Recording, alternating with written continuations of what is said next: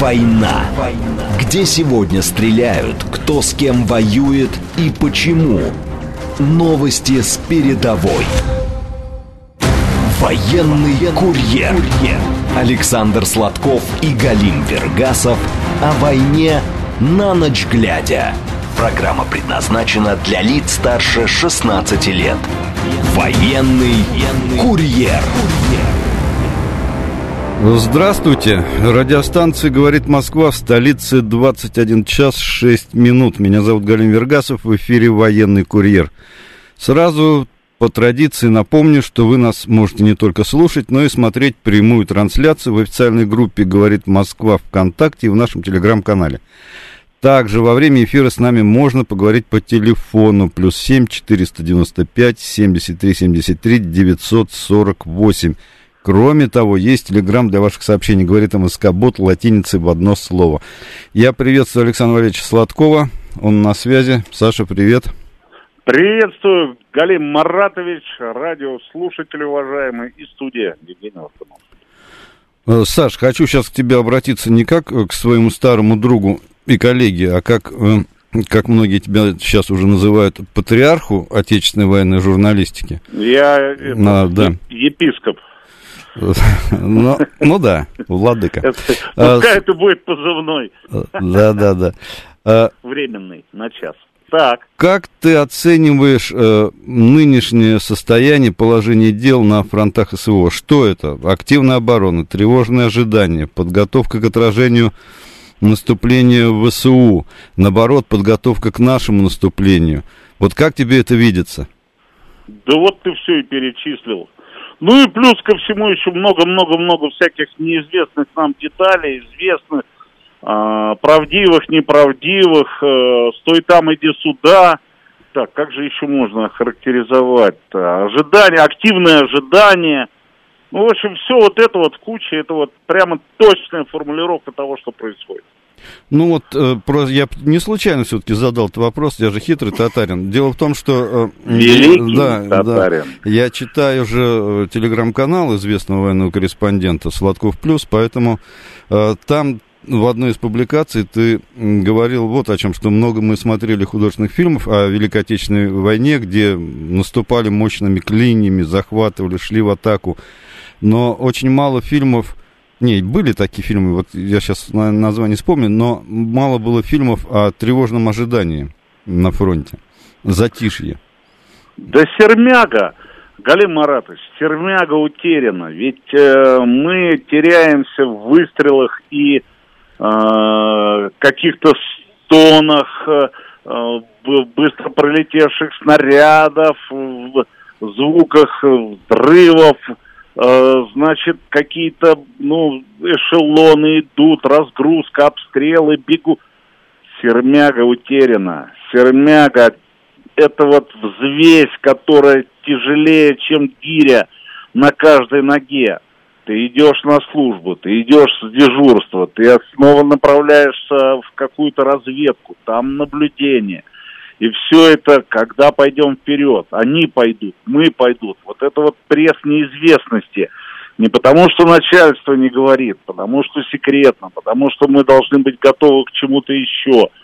Вот вся тяжесть войны, которая сегодня... на плечах наших ребят военных, на плечах жителей околофронтовых районов, понимаешь?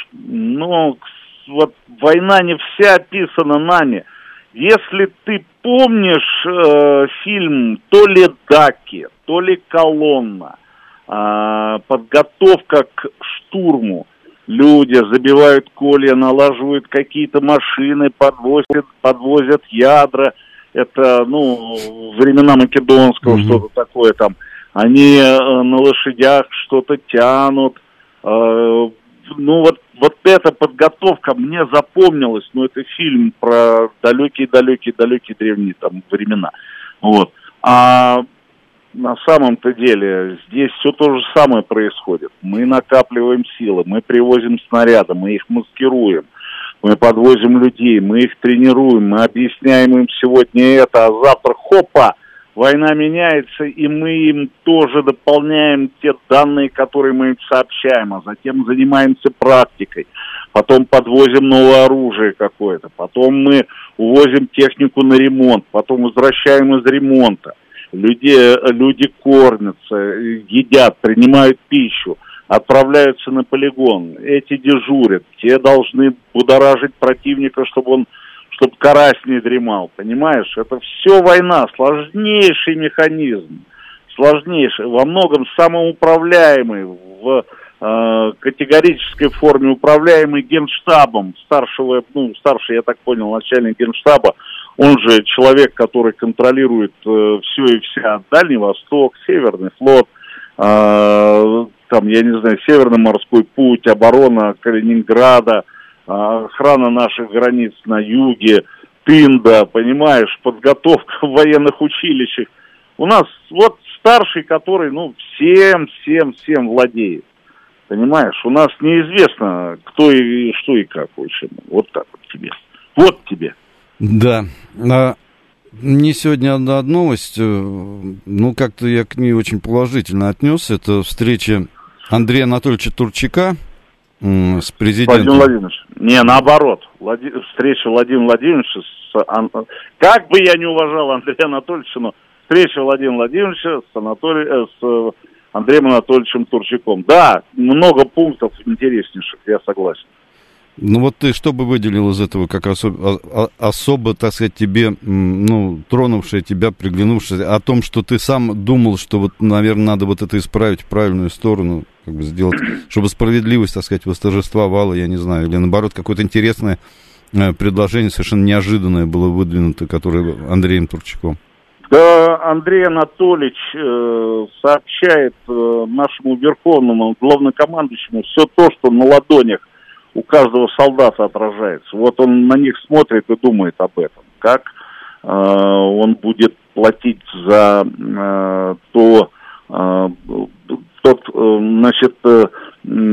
те деньги, которые взял в банке, как он будет их отдавать, как он зарплату получит, будут ли его отпускать в отпуск, обратятся ли его семьи в центр оказания помощи членам семей людей воюющих.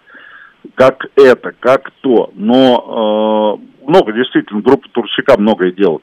Я ни в коем случае не хочу противопоставлять кого-то кому-то. Совет Госдуме, инициативников одних, инициативникам другим. Но у нас же есть комитеты по делам ветеранов, комитеты по делам обороны, комитеты по социальные какие-то. Елки-моталки, комитеты по финансам. Где эти товарищи? Пускай они голову из песка вытащат, оглянутся вокруг и скажут: дорогой Турчак, что ж ты, Андрей Анатольевич, один тут собираешь эту инициативу? Мы же тоже должны. Вот доброе утро, мы проснулись. Понимаешь? Вот это меня немножко, кажется, что это перспектива того движения, которое открыл Турчак. Я немножко за депутатов заступлюсь. Я понимаю, о чем ты говоришь. Ты говоришь об инициативе, но, с другой стороны, законы, которые облегчают жизнь, какие-то социальные вещи ветеранам боевых действий, участникам СВО, они принимаются достаточно быстро, иногда в первом, втором и третьем чтениях за один день. То есть они достаточно оперативно, депутаты реагируют. Другое дело, конечно, может быть какой-то особой такой инициативы, вот как работает группа Турчака, может быть, и не наблюдается. Мне сложно судить, так сказать, это дело. Мы сегодня ведем специальную военную операцию. Все должно быть подчинено адаптации нормативной, это не обязательно законодательный уровень федеральных законов России. Но это должны быть какие-то вещи, которые нужно помочь рассмотреть и принять нашему лидеру Владимиру Владимировичу Путину. Помочь рассмотреть тем профильным министерствам, ведомствам, комитетам, я имею в виду уже правительственным, вице-премьером, по которым могут быть приняты решения, пускай временные, на период проведения специальной военной операции. Но мы в этом нуждаемся, понимаешь? Мы в этом нуждаемся, в развитии законодательной базы, нормативной базы. Это очень важно. Но я понимаю, сейчас если все полезут, как пел Владимир Семенович Высоцкий, и мы лезем на эту высоту, как на буфет вокзальный. Вот. Но, тем не менее, почему экономический комитет там, по экономике, по промышленности не крутится для того, чтобы... Турчак занимается судьбами людей, он занимается социалкой. Но где люди инициативные по направлениям? Почему у нас... Ты назови мне мотострелковую роту, в которой у каждого военнослужащего должен быть штатный тепловизор, в котором в каждом отделении штатных два коптерщика, пилота беспилотных летательных аппаратов. Ну где это? Ну почему развития нет? Ну все только на личной инициативе и на волонтерах держится. Ну это же плохо. Плохо. Меня, знаешь, вот другой момент удивил. Насколько я правильно понял, возможно, меня там и поправят, если я неправильно понял, но суть в том, что, вот, допустим, военнослужащий, который воевал, возвращается домой с ранением, и оказывается, у него нету полиса медицинского страхования обязательного, потому что военнослужащим он не положен. И то есть он, вот я про одно из предложений... Это исправляется, да, это исправляется по турчаковскому предложению. Да, но суть в том, почему это нельзя было решить на министерском уровне, на уровне Минздрава того же. Это же понятно, ну, они же все граждане, но один воюет, другой нет. Почему это решается через президента? Вот это удивительно все-таки, мне кажется. Удивительно, но это рост значения той структуры, которую мы все-таки называем законодательной. Потому что Андрей Анатольевич Турчак тоже же, он из Совета Федерации, и он эту структуру растит по своей значимости, по возможностям ее применения, но то, что мы ждем. Нет, но он один из представителей Единой России еще, как бы, извини меня. Не ну только, да, не да, только да. Федерация. Так, будем на звоночки отвечать? Конечно. Давай. Здравствуйте.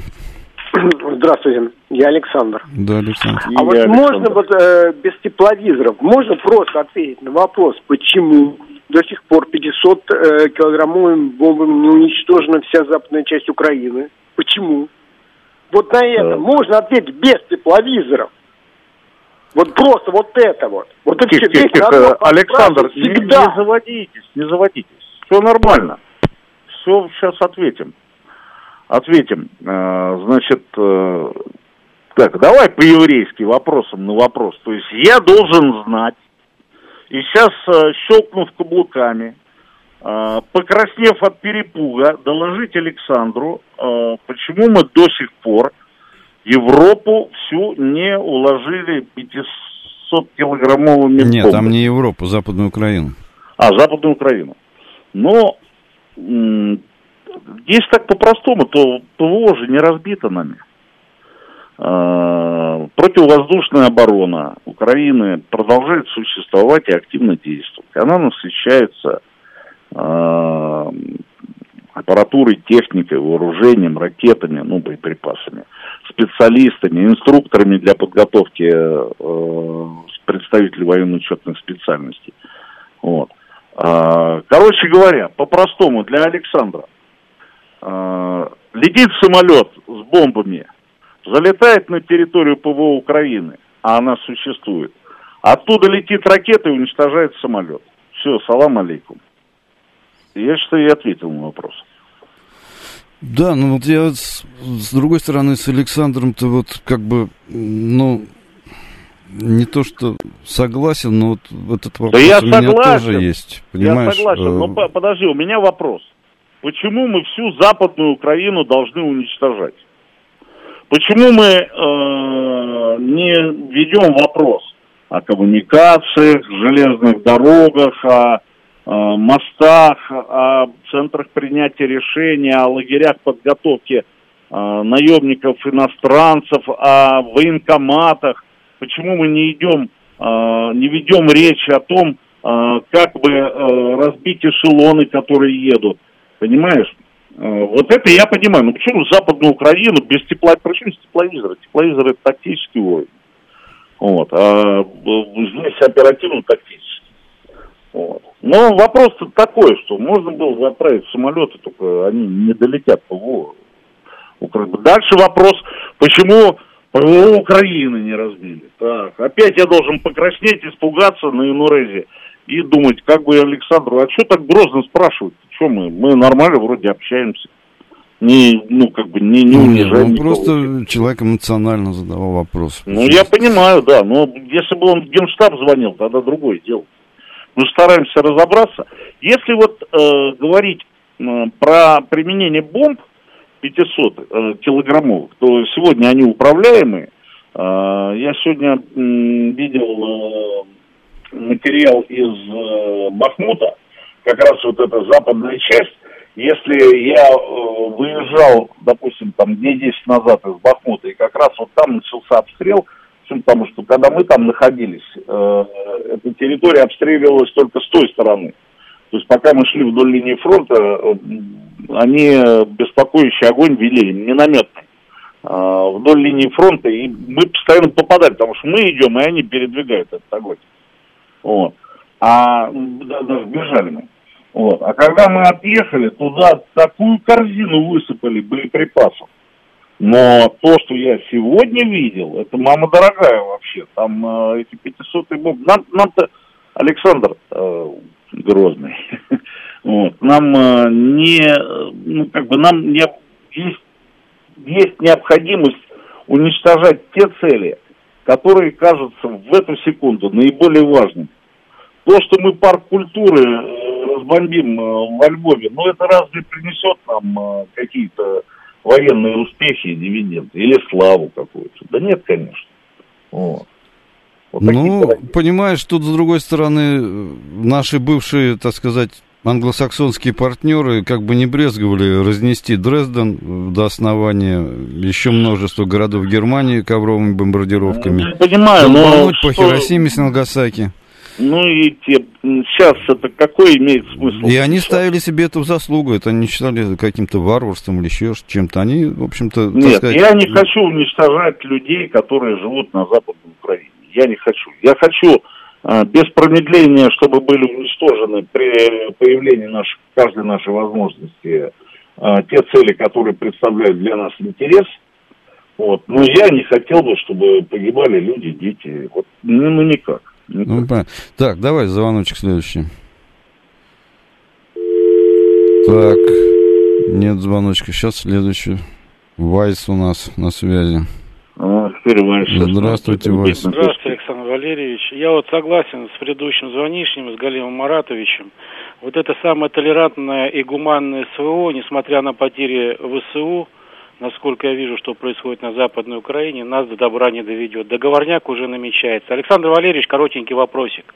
Да, эти дикие гуси, которые приезжают сюда стрелять в русских свиней, не часто, но все-таки в репортажах хвалятся, что многие уже участвуют в СВО больше года. И на их счету уже сотни, на каждом из них сотни убитых наших военнослужащих, независимо от звания.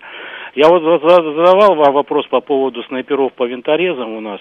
А такой вопрос, действительно ли эти мрази доставляют, насколько они актуальны на фронте, за кем они прежде всего охотятся, кроме командиров, и действительно они доставляют такие, извините меня, ошеломляющие потери для наших ребят, которые находятся на разных фронтах? Лайф. Первое. Русские не свиньи. Но это он цитировал как бы. Кого цитировал? Тогда надо назвать автора, а так Вальс. Русские не свиньи, это нехорошо так говорить. Второе. Безусловно, снайперское движение с участием иностранцев существует. Они приезжают со своим оружием, со своим оборудованием, патронами, они снаряжают патроны там, исходя из задачи. Они богатенькие ребята и, в общем-то, привыкшие к интенсивной деятельности. Но тут возврат к анекдоту, когда мужик пошел к врачу и говорит: хочу вот с женой по 10 саити за ночь. А тот говорит: откуда вы взяли такую цифру? Он говорит: сосед рассказывал. Ну, говорит, им вы рассказываете. Поэтому я так думаю, что говорить-то не мешки ворочать, сообщать о своих результатах. У них, кстати, были проблемы, ну, с нашей точки зрения, по подсчетам даже сбитых самолетов во время Великой Отечественной войны у иностранцев и у тех же западников. Вот. Мы немножко по-другому считаем, мы чисто конкретно считаем. Попал, убил, уничтожил, до свидания, записали. Вот. То, что касается целей, кого они выбирают в первую очередь, естественно, это командир. По внешнему виду старший начальник, который осуществляет руководство даже маленькой группы, небольшой. Естественно, он притягивает внимание снайпера, который открывает огонь. Ну, снайперской пары.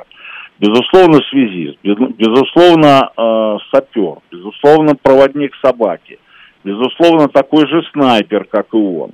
Безусловно, пулеметчик. Безусловно, гранатометчик. Все это по выбору старшего снайперской пары открывает огонь, либо по выбору старшего начальника, который руководит действиями нескольких снайперских групп и все остальное.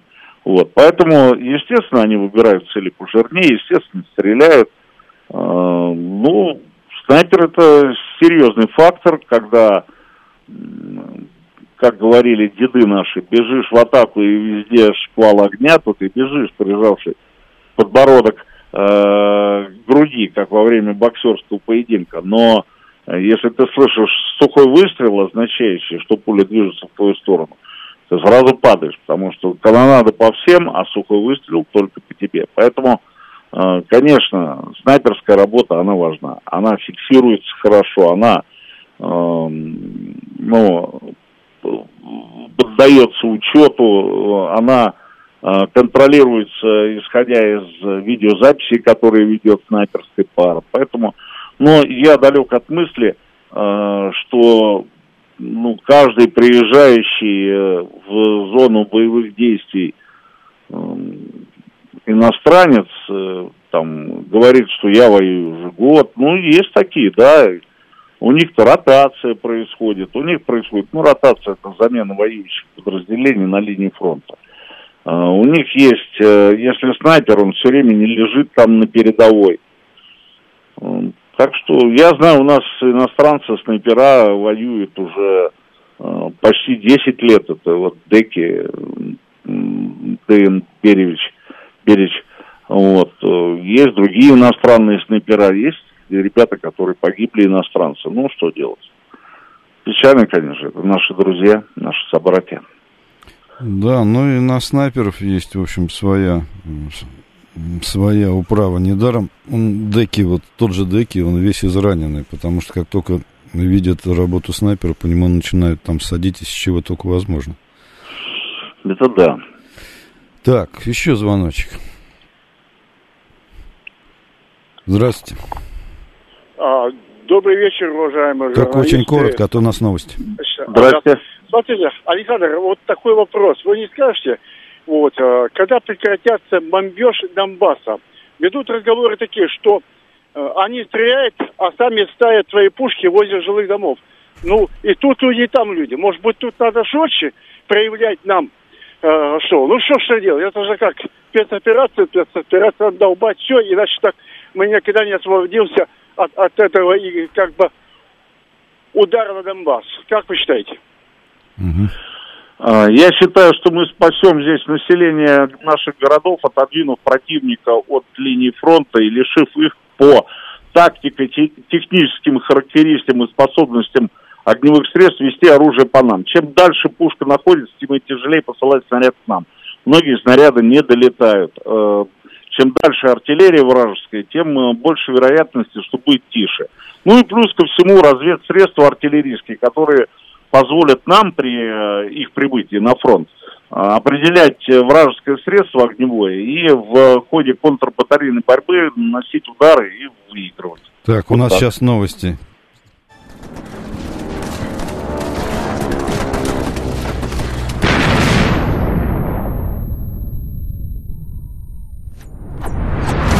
Весь мир – война.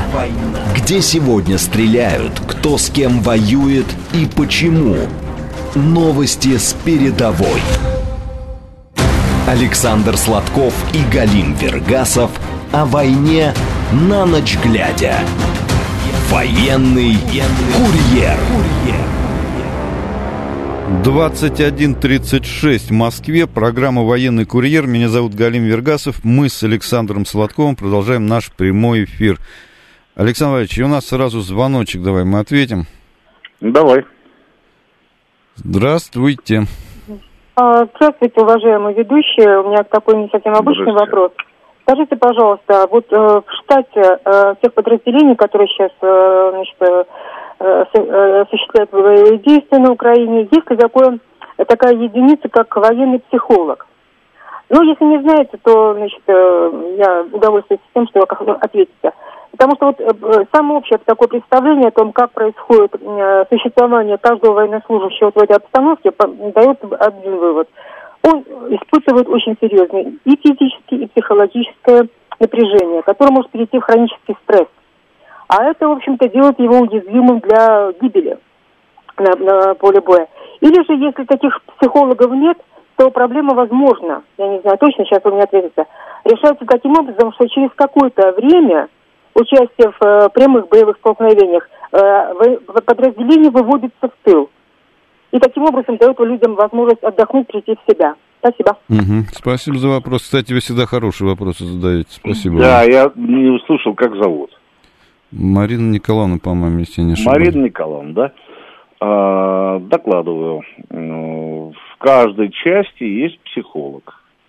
Психолог военный. Он выпускник университета. Нашего университета Министерства обороны, где готовят психологов, кстати, главный психолог вооруженных сил Барабанщикова.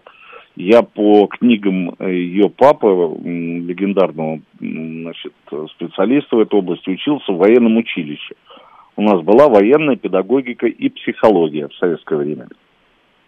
Психологи занимаются отбором людей для выполнения краткосрочных боевых задач.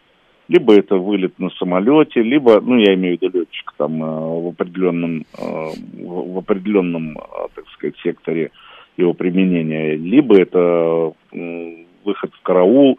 Психологи обязательно занимаются отбором личного состава. И как только они получают, так сказать, в свои руки кандидата в определенные подразделения, допустим, это... Если мотострелковый полк, то это разведывательные подразделения, то это, если есть рота спецназа в разведбате дивизионном, то, в разведбат, в роту спецназа или разведывательно-диверсионных действий. Я уже не говорю о спецназе, бригадах спецназа. То есть я знаю случаи, когда... Все были согласны взять офицера на должность в бригаду, а психолог уперся. Почему-то вопрос не понравился для потенциального спецназа, воровал ли он конфеты в детстве. Он настаивал на том, что не воровал, и психолог, в общем, считал, что это не соответствует. Не знаю, может быть, это какой-то комплекс был вопросов или тестирований, которым офицер сначала не проходил, потом он пересдал. Естественно, психолог участвует. Но в ходе боевых действий многие военно-учетные специальности меняют свое предназначение. Я не знаю по поводу психологии, но, допустим, психолог дивизии 76-й Серега Помигуев, Сергей Помигуев, я не знаю, жив он сейчас, нет, хороший мужик, майор, он тогда был десантник, выпускник Новосибирского училища, он руководил действиями снайперских подразделений. Допустим, если говорить о других каких-то военно-учетных специальностях, ну, явно не применяемых во время боевых действий, то у нас оркестр — это считается похоронная команда. У нас начальник этой похоронной команды считается начфиз, начальник службы физподготовки и спорта полка. Вот. То есть такие вот кажущиеся сначала нелепыми метаморфозы, они оказывают влияние, ну, то есть они происходят, исходя из нужности определенных военно-учетных специальностей на фронте. Конечно, нужен психологический контроль. И опыты проводились и во время Великой Отечественной. Слушай, кажется, да, как будто подставной вопрос, да, там, а ну-ка, Сладков, расскажи, там, знаешь ты или нет. Вот, и я такой прочитал литературу, полистал там. Подготовился. Короче, у нас была такая секретная установка, ну, не ее можно называть, 20 лет прошло, Лира, где собрались специалисты, начиная от психотерапевтов, психологов, значит, терапевтов, значит, хирургов и, значит, кардиологов. И эта группа, я не случайно психотерапевтов туда же запряг. Это были такие специалисты военные. И я их знал. Они проходили службу в 200-м медбате под командованием Анатолия Анатольевича Колмыкова. И дезбат располагался тогда не в Шалях, а располагался в Моздоке. Потом он сменил Володя Лин.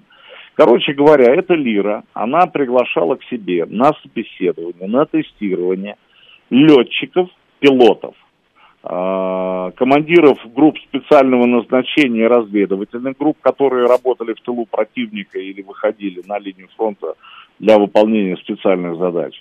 Они приглашали людей, которые принимали ответственные решения, и тестировали их, и говорили. А, причем летчики получали на руки результаты теста, то есть их военно-летную комиссию не передавали, потому что летчики, они панически боятся все время этой ВЛК и не идут навстречу, так сказать, людям, которые тестируют их здоровье или политморсоз, ну, политико-моральное состояние, для, ну, чтобы не упасть, не уволили их с летной работы, не перевели куда-то на землю. Вот. Поэтому все это втайне для летчиков оказывалось. И это не передавалось дальше начмедам дивизий, полков, округов и все остальное. Это персональные данные. Короче говоря, исследуя состояние организма, психики, наличие каких-то традиционных заболеваний. Для пилотов это вот заболевание позвоночника, глаза и все остальное. Значит, для кого-то другие там. И они проводили тестирование. И говорили: дядя, ты вот, товарищ генерал, находишься здесь, ты можешь еще месяц без ущерба для здоровья находиться. А ты, товарищ полковник, можешь летать, допустим, еще 2 недели, но потом тебе нужно будет в профилактории отлежать еще 2 недели после этих 2 недель. А вот ты, товарищ, на грани нервного срыва, у тебя панические атаки начнутся через недельку, если ты здесь продолжишь в таком же режиме, не высыпаться, это. И вот так вот эта Лира действовала. Так что психологи-то применяются, но сегодня, ребята, когда личный состав интенсивнейшим образом меняется на передовой, когда людей не хватает, когда не хватает просто пулеметчиков, огнеметчиков и особенно штурмовиков. Психолог не особенно участвует в отборе этих людей. В основном эти люди идут по желанию. Вы представляете, люди идут на смертельную опасность для того, чтобы штурмовать окопы противника. Никакая там Лира их не отбирает. А я помню, еще была у нас комната психологической разгрузки на Ханкале во время Чеченской войны. И там жили психологини, мы их так называли. Это прекрасные, красивые женщины с длинными ногтями, волосами, в военной форме. Они ухожены были, они были очень красивые. Вот. И мы только и ждали, чтобы какие-нибудь контрабасы не напали и не разгрузились психологически там в этой комнате. Вот. Поэтому тут нужно, конечно, вопрос серьезный. И вы подняли вопрос, безусловно, имеющий свой вес. Но я вам хочу сказать так, все-таки генетика наших военных, она гораздо сильнее генетики западных. Эти, у них посттравматологические или как посттравматические синдромы, их рубит просто там как капусту, так сказать, перед солением. У этих, да, у этих проблемы всегда были. Ну, вьетнамский синдром знаменитый. Да. Вот. Поэтому психологи, я не сказал бы, чтобы они сегодня интенсивнейшим образом работали. Вот такие дела. Да, но вместе с тем я вот был сам свидетелем, своими глазами наблюдал в 96-м году, по-моему, в конце августа, когда подразделения отдельных внутренних войск вывели из Грозного, после того, как, помнишь, там боевики напали и, в общем, там захватили часть города и блокировали некоторые подразделения, ну, в отдельных домах. Да, они город захватили, ну, у нас, да. Что там говорить, какие некоторые подразделения. Вот, и когда их вывели на Северный, вот после всех этих боев, после потери своих друзей, там, товарищей, я как раз там был и видел, как работала группа психологов внутренних войск. Она работала вот с этими ребятами. Мне даже сложно вот словами, наверное, описать глаза вот этих ребят, потому что они были какие-то вот совершенно, ну, как бы... ну, как сказать, не знаю, не от мира всего. И вот с ними работали, тестировали, беседовали, вот, после того, как они вышли из боевых действий. Поэтому, вот, ну, наверное, какой-то плюс все-таки в работе психологов есть. Не знаю, как сейчас это происходит. Не видел я, честно говоря. Сейчас война намного жестче. Да, не видел намного психологов. Жестче. Так. И она... есть ребята, которые сходят с ума. Есть. Был обстрел, погибло 6 сослуживцев, и парень из Москвы сошел с ума. Это было добровольческое подразделение, и командир, которому было придано это добровольческое подразделение, приказал отправить его домой. Но его сослуживцы подняли, так сказать, вопрос о том, что они, как добровольцы, против этого дела. И там состоялся, значит, компромисс, который, ну, привел к тому, что парень остался. Я видел, как выходит из боя с той же Лысой горы в районе Бамута разведгруппа бригады внутренних войск, 27-й, по-моему, и они были просто, ну, в каком-то, ну, в прострации, один там сидел, качался все время это, вот, я видел, как там спецназгру однажды на меня вышел прямо прорываясь через порядки, и ничего страшного, да, перекурили и пошли дальше. Такое тоже может быть, с улыбочкой, с ухмылкой, и пошли дальше. Такое бывает, поэтому, ну... Так, давай на звоночек ответим, просто человек нам постоянно звонит, и мы никак не можем с ним поговорить.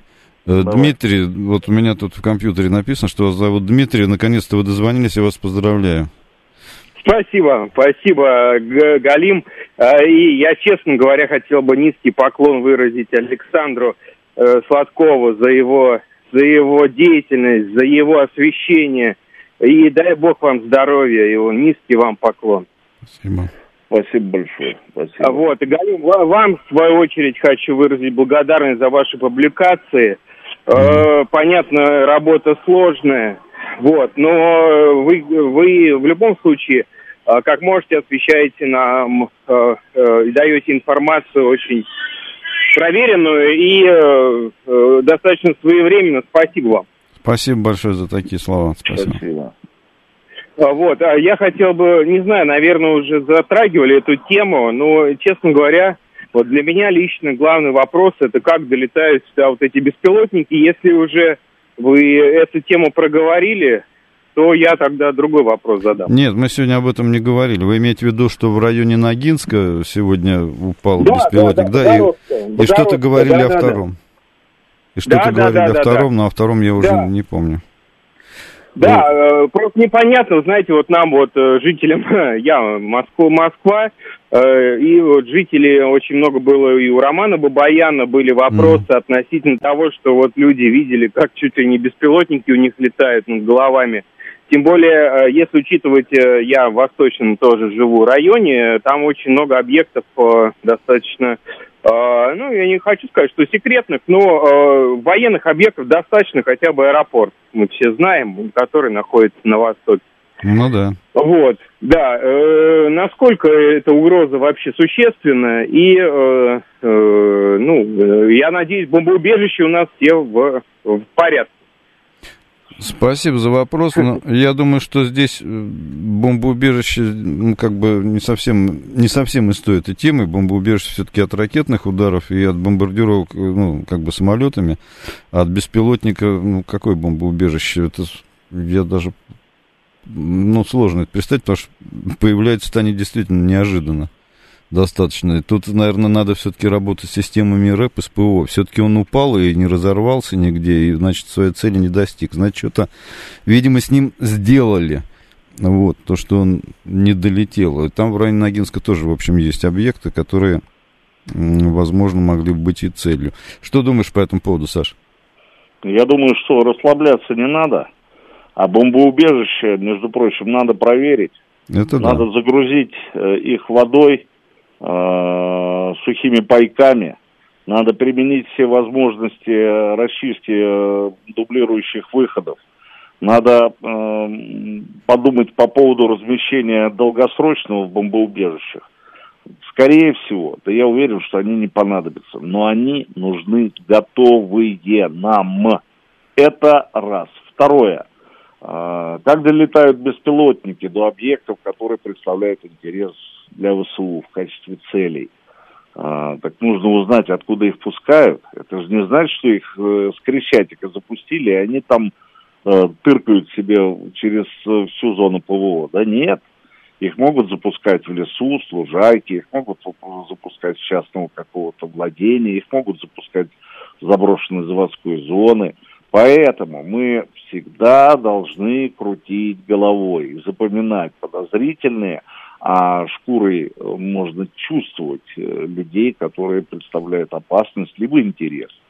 И подозрительных людей фиксировать. У нас у всех телефоны есть, у нас у всех есть возможность зума у телефонов, если далеко. У нас есть возможность сфотографировать, пройтись, даже узнать, что вы здесь делаете, а кто вы такой.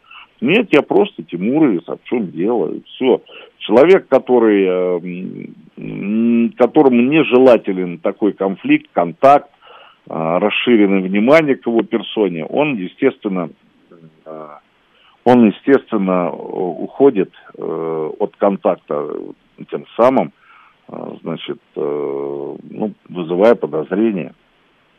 Ты, кстати, вот сейчас поднял очень важный момент такой, что беспилотник, тот беспилотник, который упал в районе Ногинска, он все-таки, как пишут, может пролетать там до 500 с чем-то километров. Это какая-то американская модификация там какого-то беспилотника.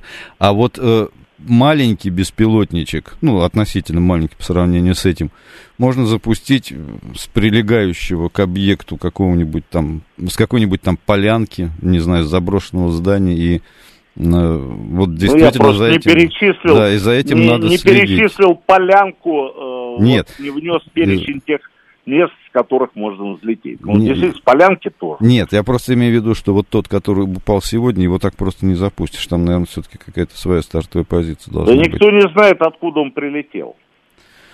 Да. Да, возможно. Так, что, еще успеем ответить? Успеем. Здравствуйте. Добрый вечер, Владислав меня зовут. Да, хорошо вас передача, хорошо освещаете. Вы не знаете, два вопроса... Первый. Бахмут в оперативном окружении уже очень давно. Мы его сознательно не берем в полное окружение. Мне кажется, было бы логично задушить их там. И мы позволяем подтягивать новые силы, чтобы их там перемолотить. Это одно. И второе. Как вы оцениваете работу нашей армейской разведки? Мне кажется, такое впечатление обывательское, что она как бы отсутствует. Я же ничего не знаю, но ощущение такое есть. Тем более странно, что Украина, где продается все и вся, и мы оттуда не добываем нужную информацию. Харьковские события, Херсон и так далее, наводят на такую мысль. Спасибо. А, Владислав, подождите на секундочку. Да. А армейская разведка вы какую имеете в виду? Какие функции она должна выполнять, на ваш взгляд? На мой взгляд, хотя бы предупреждение о том, на каком месте готовится нападение. В Харьковское наступление, откуда мы... Да я сейчас отвечу. Я понял. Понимаете, мы же проспали его, по сути. Все понятно. Сейчас Александр Валерьевич, вам слово. Значит, что там первое-то было? Первое, почему мы... Бахмут у нас все время в оперативном окружении, почему мы не замкнем кольцо? Мы их там перемалываем или не получается у нас? Конечно, там плаха для ВСУ, естественно. Они лезут туда, как тараканы, их просто травят дустом. Вот. Конечно, тяжелая боевая работа для... наших ребят из ЧВК «Вагнер». Конечно, непростая, конечно, смертельно опасные, потери есть и все остальное, но все настолько грамотно. Сегодня посмотрите, какой удар был нанесен авиации. Наши просто красавчики. И все это делается при наведении наземных специалистов, авиационных наводчиков, которые действуют в рядах «Вагнера». Это раз. Второе. Так. Армейская разведка. Ну, армейская разведка действует в интересах армии. Это есть такая вот, это соединение войсковое. Окружная разведка действует в интересах округа. Батальонная разведка в интересах батальона. Полковая в интересах полка. Поэтому, допустим, полковая разведка на линии фронта, она действует в рамках... Ну, в радиусе 5-6 километров для того, чтобы обеспечить командование полка ближайшей информацией. Естественно, армейская разведка предполагает уже оперативные действия с применением каких-то вариантов глубинной разведки, специальной разведки, так скажем. А есть у нас еще служба внешней разведки, которая действует... своими методами на территории сопредельной, то есть и на Украине, и в Польше, и на Западе, и в Америке, и в Африке, значит, целая система. Но я хочу сказать, та разведка, которую мы имеем, батальонная, полковая, надо признать, что, ну, на мой взгляд, мужики работают как пехота. Их чаще задействуют как наиболее подготовленную пехоту. Разведчики должны разведывать, заниматься только разведкой, иметь специальные приспособления, технику, вооружение, аппаратуру, заниматься только разведкой. Есть еще артиллерийская разведка. Это вообще бедные ребята, которые... сегодня в дефиците техники действуют и не позволяет их уровень обеспеченности вести достаточно серьезную контрбатарейную борьбу. Как только я услышу о том, что мы изменили свои возможности, я первый об этом сообщу. Вот как только услышу, через 30 минут я уже сообщу людям. Люди пришли, пришла аппаратура имени... Там 8 мозгов 5-й вселенной, и она помогает нам вести контрбатарейную борьбу, сигналы о наличии целей с координатами в течение 8 секунд поступают на огневые позиции, мимо всяких штабов, начартов, командиров дивизионов там и все остальное. Вот это, минуя все эти 158 колен информации, через которые проходит это все дело. Вот. Тогда будем говорить. Мне могут сказать: Саша, ты слишком строг, у нас все-таки что-то там есть все. Ну, извините меня, речь идет об успехах Родины и о жизни наших людей. Тут не до сентиментов.